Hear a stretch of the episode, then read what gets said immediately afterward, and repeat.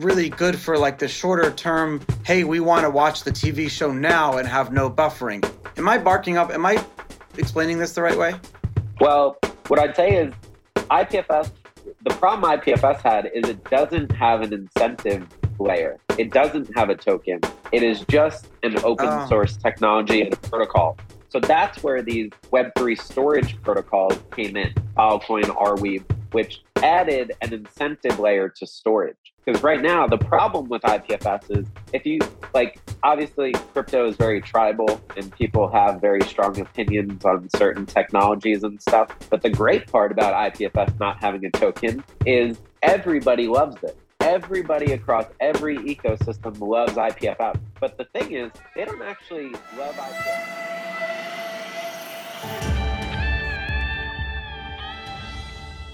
What is up, everyone? Good morning, good afternoon, good evening.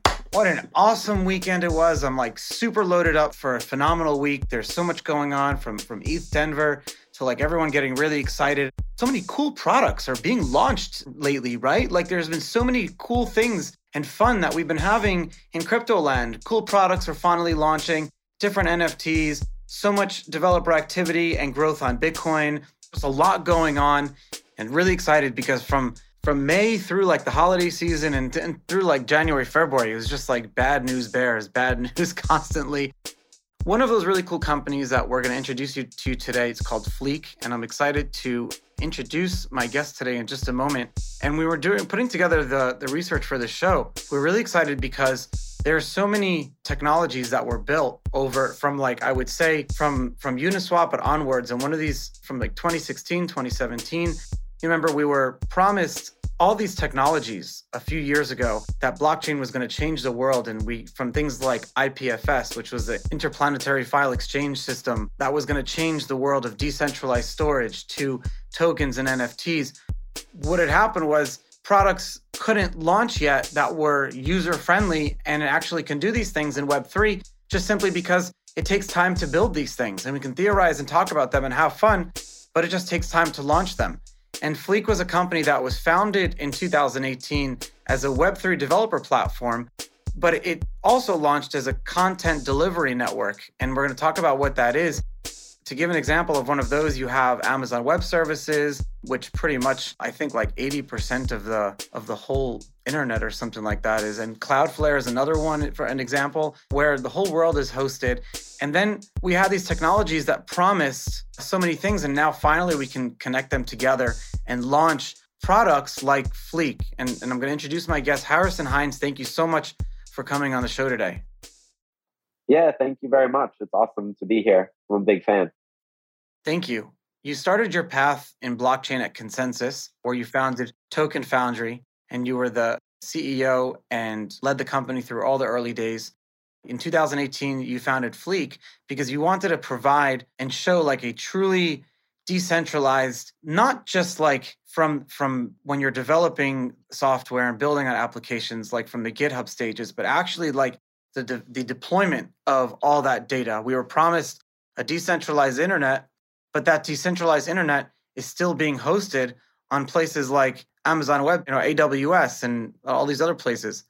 You launched Fleek and now you're at 50 employees. You got 64,000 projects using probably more now. You get 1 million monthly file uploads.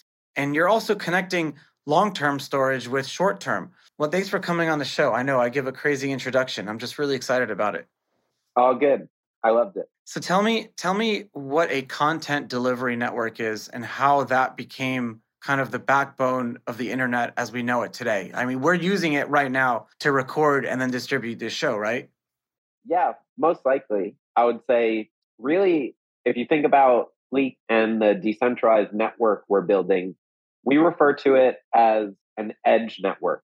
And if you look at like just the web today and a lot of the trends, in the 2010s or let's say like the first you know 20 years of of, of this century a big trend in in web was like moving to the cloud.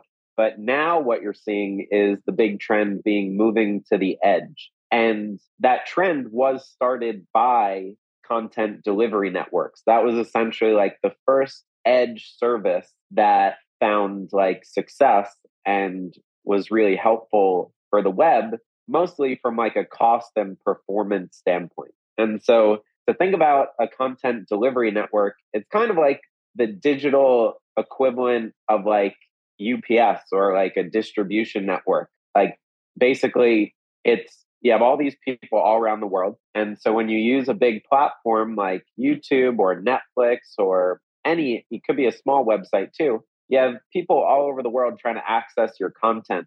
And so if they're if you just have the content for your website, the files, the images, whatever else makes up that application, if they're all just querying it, let's say from one data center in AWS US West, it's very non-performant, especially if like someone is in Asia or all over the world requesting it from this one place.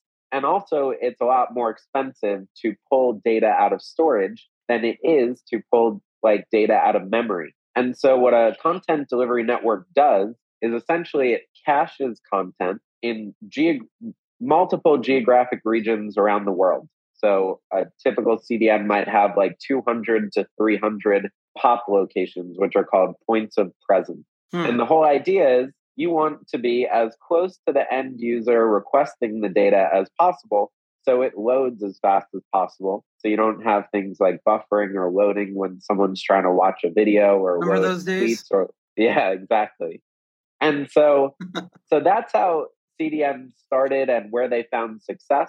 But now, what you're seeing in web trends, especially with more modern web development, where it's all like Jamstack and static front ends, and you're just calling out to APIs and, and things like that, people are starting to put other edge, like other services uh, that were traditional web services on the edge. So things like server side rendering or serverless functions or edge handlers or different things that kind of can now, like sometimes uh, people are putting data on the edge. So it's really like just a huge movement in web, mostly for performance, but also cost, but also from a decentralization standpoint, uh, it's a lot more, and just like a security standpoint, it's a lot sure. more secure because you don't have one central point of, of failure where there's just one server people could attack.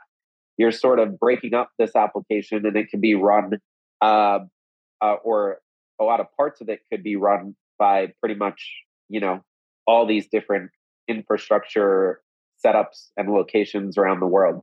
So is that where we're at now? It's like we've built all these different pieces it's like almost fractured. And now what you're doing with Fleek is you're starting to connect these technologies, but also, and what we were impressed by this is that you actually have a product for a regular user, for for everyone. You have anyone wants to build a website right now or deploy it, you can go on Fleek and and be able to connect your GitHub, and all of a sudden you could use the technology that we've been promised for the last couple of years and technology that we were really excited about.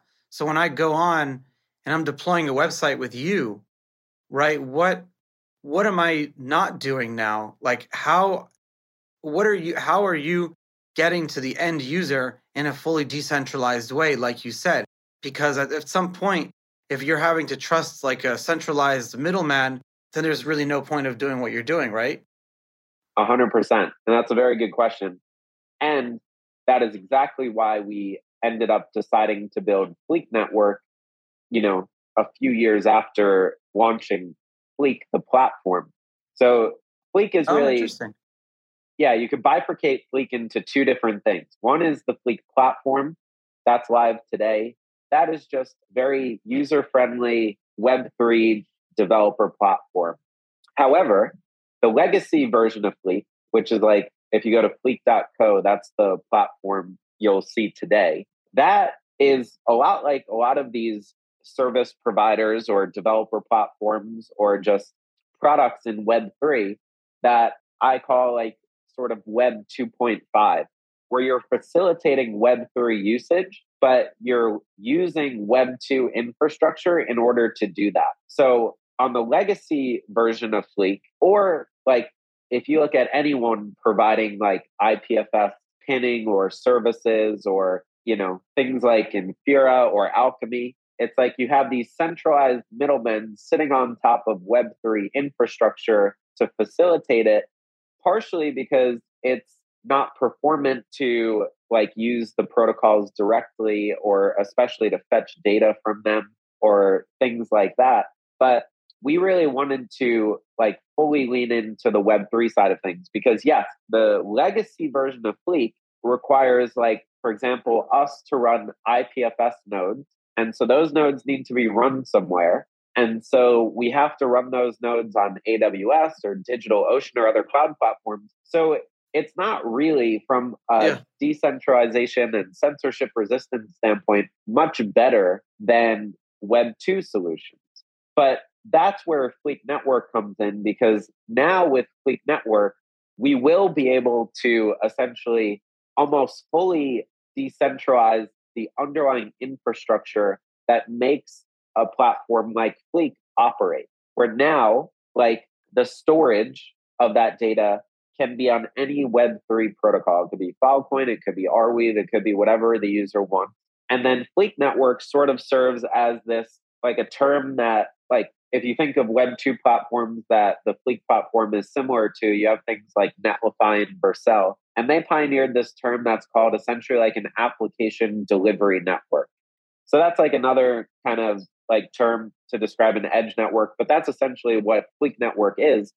You have kind of like these cold storage Web3 protocols where you can store data or do all sorts of things. And then Fleek is essentially like this sort of like hot cache layer that can kind of orchestrate and facilitate the real performance and low latency needs required that before Fleek Network, the entire industry today uses Cloudflare in front of any NFT, any NFT marketplace, anybody facilitating usage of IPFS or Filecoin or Arweave, anyone who's providing RPC endpoints to Ethereum or these other networks, everybody is using a CDN in front of their infrastructure, whether it's an API or static files or content or whatever, because that is ultimately what the developers and the end users care about most is performance.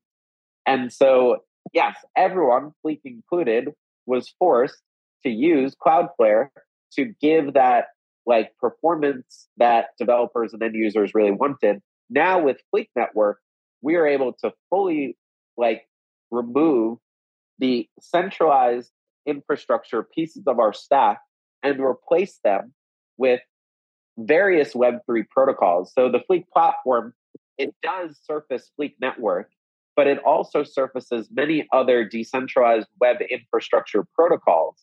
And so the way you could think about the new Fleek platform is legacy developer platforms are a lot like hotels. They own the inventory and they rent it out to people. The new Fleek platform is much more like Airbnb, where we are just a facilitator, a marketplace connecting underlying decentralized web infrastructure to developers who want to use it, but packaging it in a very familiar and seamless developer experience that people are familiar with and packaged into products developers already use and are familiar with and want to use. And so, like, that's really how we think of the new Fleek platform is like Uber, Airbnb.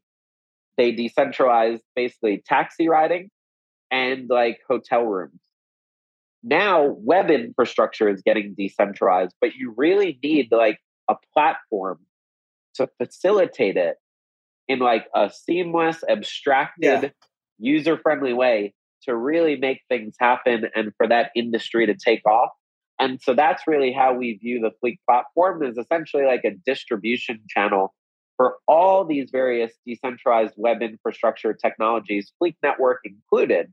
But yes, like to answer your question, you are seeing an explosion in all sorts of different decentralized web, web infrastructure covering the full stack storage, databases, compute, everything, CDNs with Fleek Network.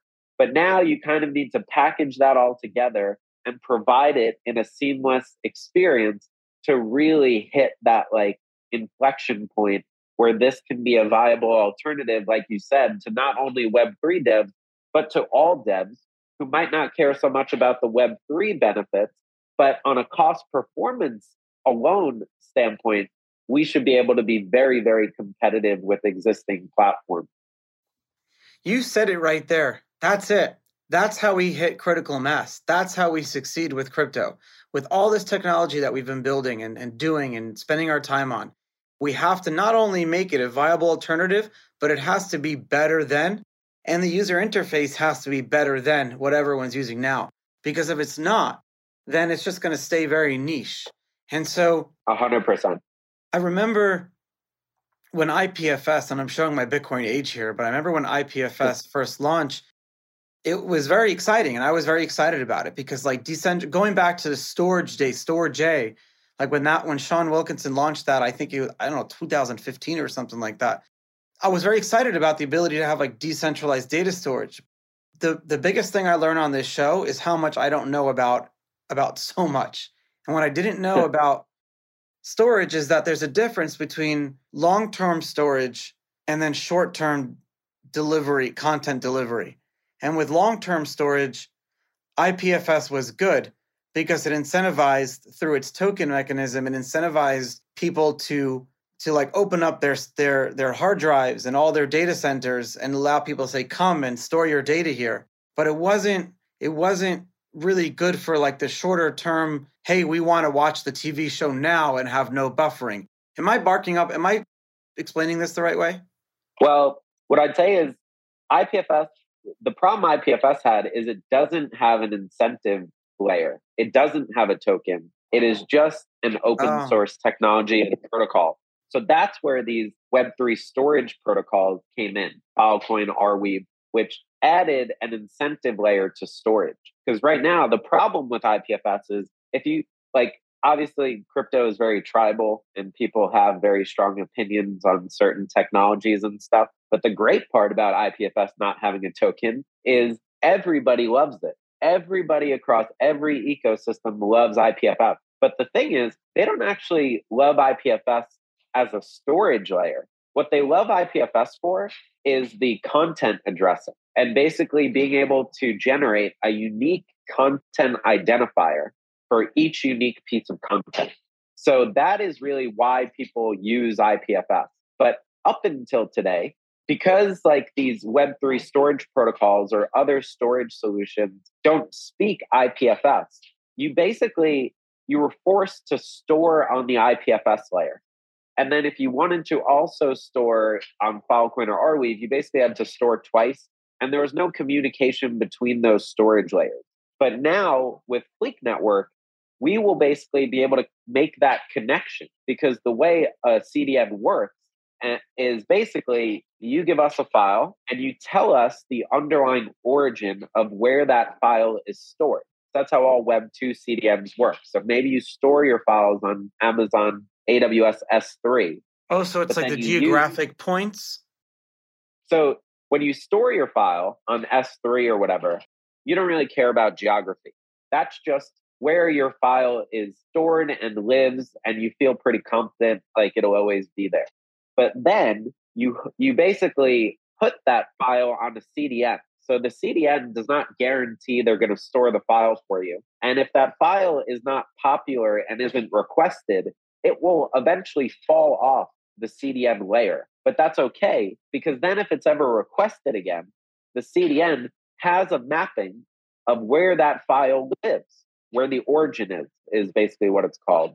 So if the file is no longer on the CDN level, it just says, okay, well, we know the location, the HTTP URL of where this file is stored in S3 or in Filecoin or in Arweave or wherever.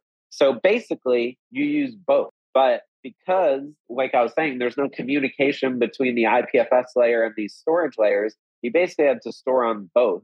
And there was no interaction or connection between the two. So if a file ever fell off IPFS because a pinning provider went down, or you know, you've seen things like when FTF, FTX shut down and their NFTs all wouldn't load because they shut down their infrastructure. So that's the problem you have. But now with Fleek Network, we are basically this connective layer where we bring the benefits of IPFS, content address, addressing, unique content identifiers, and we make it storage layer agnostic because now we could give you your CID because Fleek Network has a native IPFS integration. And because we store that mapping of content identifier to the underlying origin or multiple origins where that file is stored or backed up to, in perpetuity, we store that information. So at any point in the future, if you come to Fleek Network with a content identifier, so long as it's stored on one of on the origin that was provided. So if it's Arweave, you know, it's permanent, so it'll always be there. But if it's Filecoin, you know, as long as you re-up your deals and it's stored there, we could always fetch it. And you're not reliant on a centralized pinning provider who you're at the risk of if they go down or out of business. You don't have the thought, it's completely trustless. And because all these pinning providers, they are forced to store on centralized infrastructure.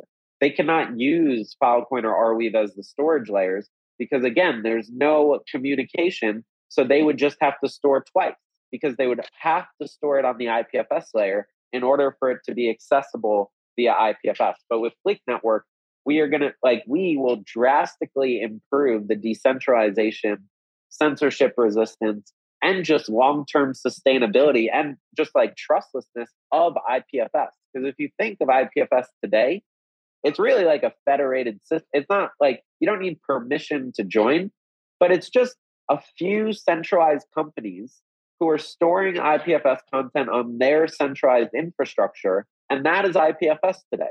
And that's really not like a good end state for IPFS. So, yeah, like Fleek Network will be like a very, very good thing for IPFS and just making it like extend its benefits basically to to everyone now, every storage protocol, everything, and solve some of these issues that currently plague IPFS and you know how it works today.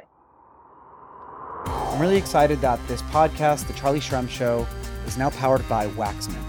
I think I met the CEO, David Wachsman, back in 2015 or something at an Ethereum meetup, and he told me that the future belongs to the fearless. And that is why they are producing the show right by my side. What an amazing team we have now. It's so amazing. You guys have been hearing some great updates, have been following along. If you don't know, Wachsman is the leading global strategy and communications firm advising the next generation of companies in Web3, disruptive technology, Bitcoin, crypto, fintech, artificial intelligence, and venture capital. Wachsman's clients are ambitious leaders and businesses that are on the frontier of this whole new economy because they really do believe that the future belongs to us and we're the ones building it. With services across everything from digital marketing, public relations, social media, investor relations, financial communications, recruiting, and public affairs, they're helping companies and individuals like myself seize the business opportunities that we deserve, overcome challenges that we all are going to face, and achieve sustained success. Head over to Wachsman to learn more.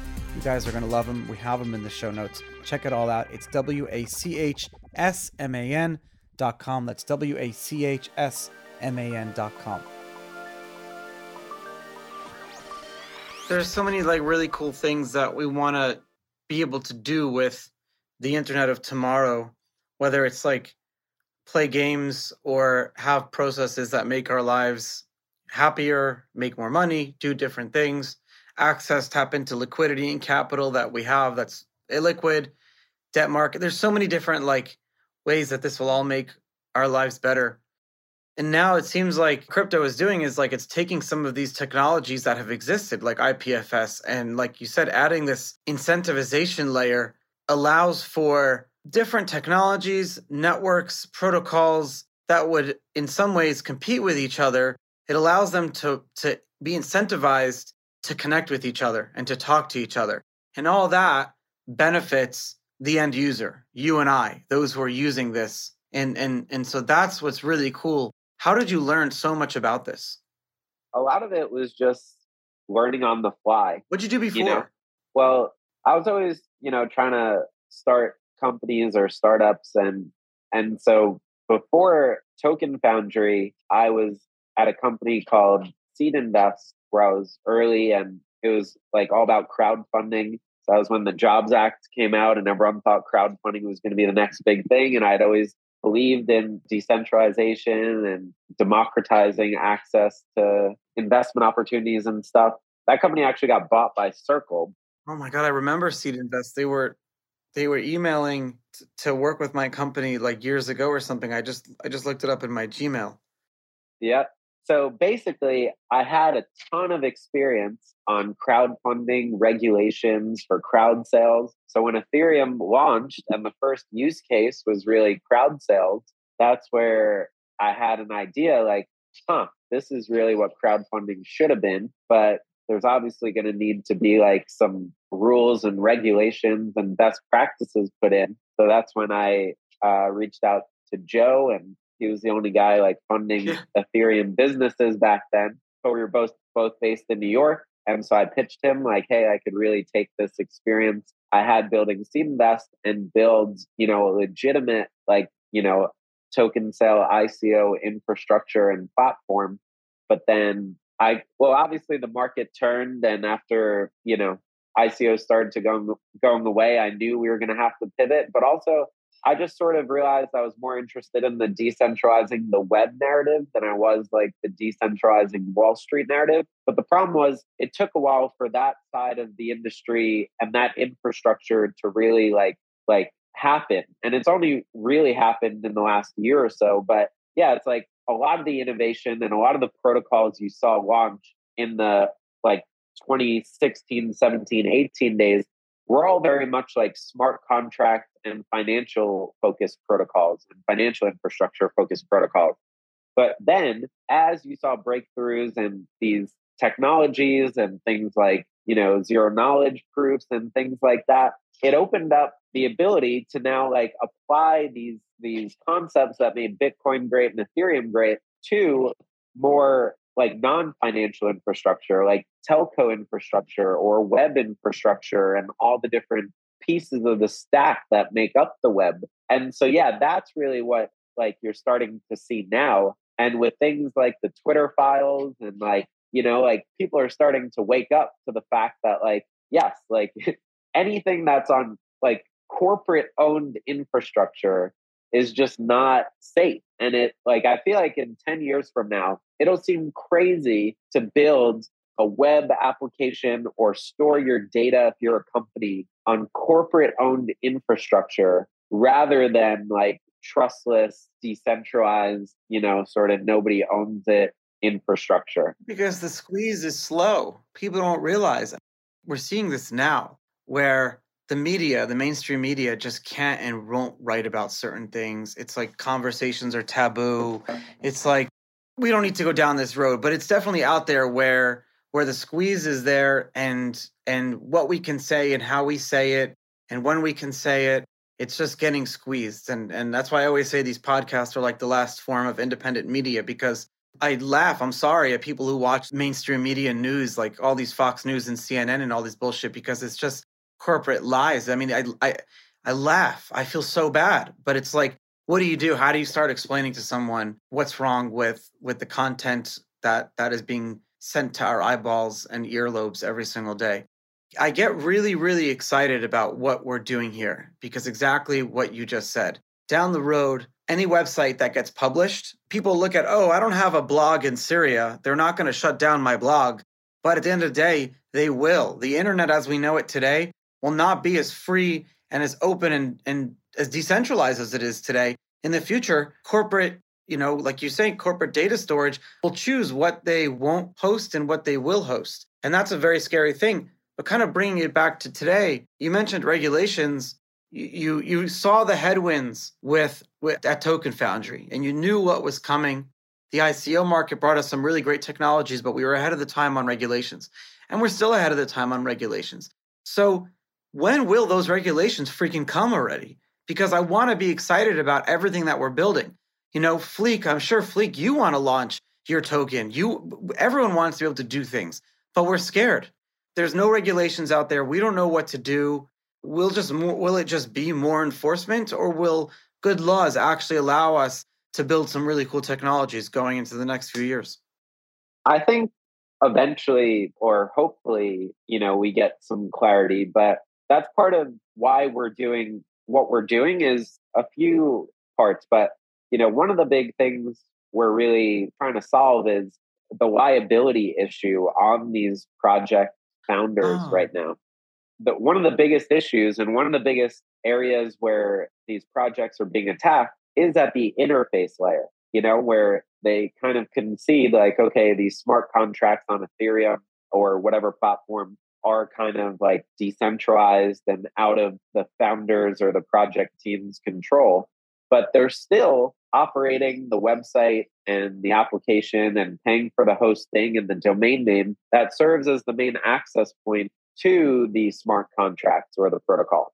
And so if you've seen like enforcement against things like Polymarket, like the prediction market, like they didn't find them for the smart contracts, they fined them for operating the front end that uh-huh. basically sat on top of the smart contract. So and you've seen, you know, the Tornado Cash developer who's still sitting in jail nine months later without charges because, you know, he was the main like developer responsible for the interface or connected to it in some way. And so the main problem we're trying to solve, or one of them, is how do you get these front end applications that power or you know are the main ways people are interacting with these smart contracts out of the control of these founders and into the control of these DAOs and like token holders. Yeah. And so that's where, you know, you need more decentralized web infrastructure to so you don't need reliance and you don't need an AWS account or a Cloudflare account or anything associated with an individual. And all these things can be paid for, you know, on chain via DAO in like crypto or stable coins or whatever. But yeah, the other part, like, I unfortunately think like you'll see a lot of uh, talented founders and pro- projects probably um, move outside the US because yeah. it's just like like that seems like it, it's unfortunate uh, and it's crazy and uh, hopefully cooler and smarter heads prevail but yeah it's like you got to jump through so many hoops and you know all this these crazy things like yeah we're in the process of designing our token like, like for Fleek Network and and all the things you have to do it, it's really crazy and i do think that yeah if you're a project who has no connection or tied to the us whatsoever uh, your life's probably a lot easier and a, a lot less stressful. I'm really excited about security tokens, right? And and I'd love to see a framework around security tokens and the ability to like have equity securitized cash flow and offer it to people in their wallets. That's so cool and I and I want but but but a potential like Fleek hypothetical Fleek token, right? Or one of the let's not use that as an example, but one of these other tokens that that really do create that incentivization layer like you said on top of these technologies.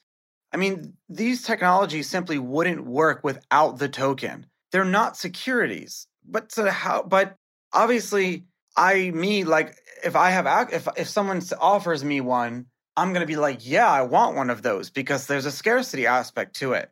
So obviously, you can't you can't force a an economic market to not emerge. It's like trying to like stop the flow of water. You can divert it, but you can't stop energy. So it's like I don't know the answer, and I think the, a lot of the regulators are good people, and they don't know the answers either. To be honest. Yeah, so I think like you know the problem is of the you know twelve thousand tokens or however many there are today, probably a large percentage of those are security, and I think that muddies the water a little bit because there's there's so much bad and fraud and and just like things that have gone on the last few years that it puts this dark cloud over everybody. But I do think for the more like infrastructure layer protocols that are actually building and providing legitimate services, that hopefully those are okay. Obviously, they could do things during the lead up to the launch or during the token selling process or distribution process that might trip them up. But I feel like if you know you're a good project and you're you're you know building something that's like legitimate and useful and you know you haven't scammed or rug pulled or stuff i'm hopeful that you know those are deemed you know not securities and are actually kind of just treated as they are which is these sort of utility tokens that perform some function within a network. So yeah but it's definitely i'd say just making things a lot harder for a lot of teams and it's unfortunate So I think that could potentially be like event that kicks off another bull run. And I don't know what the solution will be or if it's like a one day solution, but could there are a lot of ideas floated around like some sort of like self-reporting mechanism where it's like an opt-in to a very like regulatory body similar to like you have the FinCEN has MSBs, you know, anyone can just go and register as an MSB and start self-reporting, but then you're liable because if you have to sell, you have to report like suspicious reports and stuff like that. And if you don't, then you're federally on the hook. So maybe some sort of like utility token identifier self-reporting mechanism. I'm not a fan of like, you know, having to report to the government, but you know, we're we're living in the US and if you're starting to there's people's money involved here, there should be some sort of I don't know, just like I don't know the answer. And I and I don't think I'll yeah. ever become a CEO of a project that has a token just because of this. Yeah, I mean, I think Messari is uh, definitely like moving things in a good direction.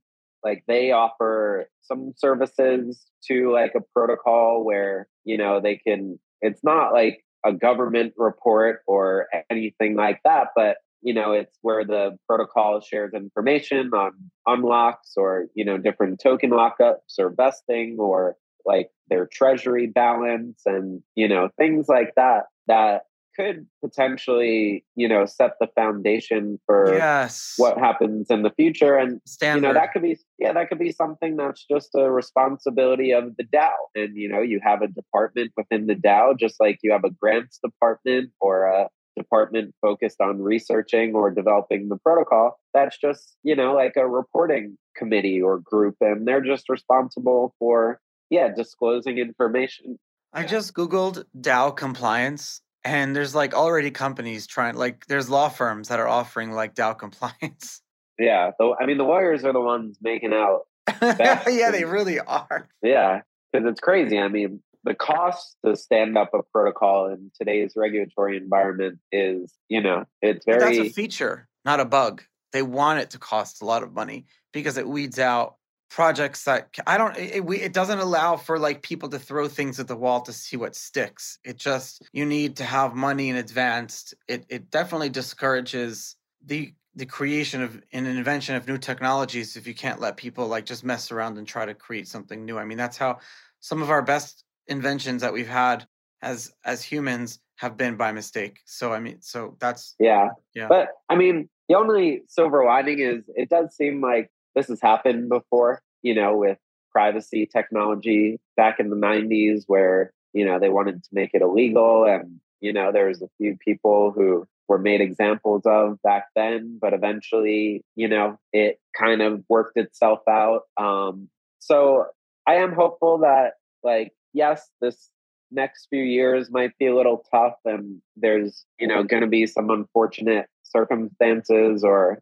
things that happen. But I feel like the US, like like their biggest advantage and why they I felt like stayed so ahead was like just how much of the internet and the big companies like of the internet era were US based. And so yeah, I think eventually or I'm hopeful eventually that things improve and the US becomes a friendly place to, you know, be a crypto entrepreneur or a web3 entrepreneur. Maybe the election next year or who knows, but yeah. Or yeah, I think I think the good thing is crypto has enough attention and and and buy-in from the public that hopefully people start you know, almost becoming like single issue voters and start voting in people who are more friendly to to this space. And we're seeing it. Yeah, exactly. Balance. Harrison, thank you so much for for taking the time and coming on on the show today. I really appreciate it. Yeah, no problem. This was a lot of fun. I really enjoyed it.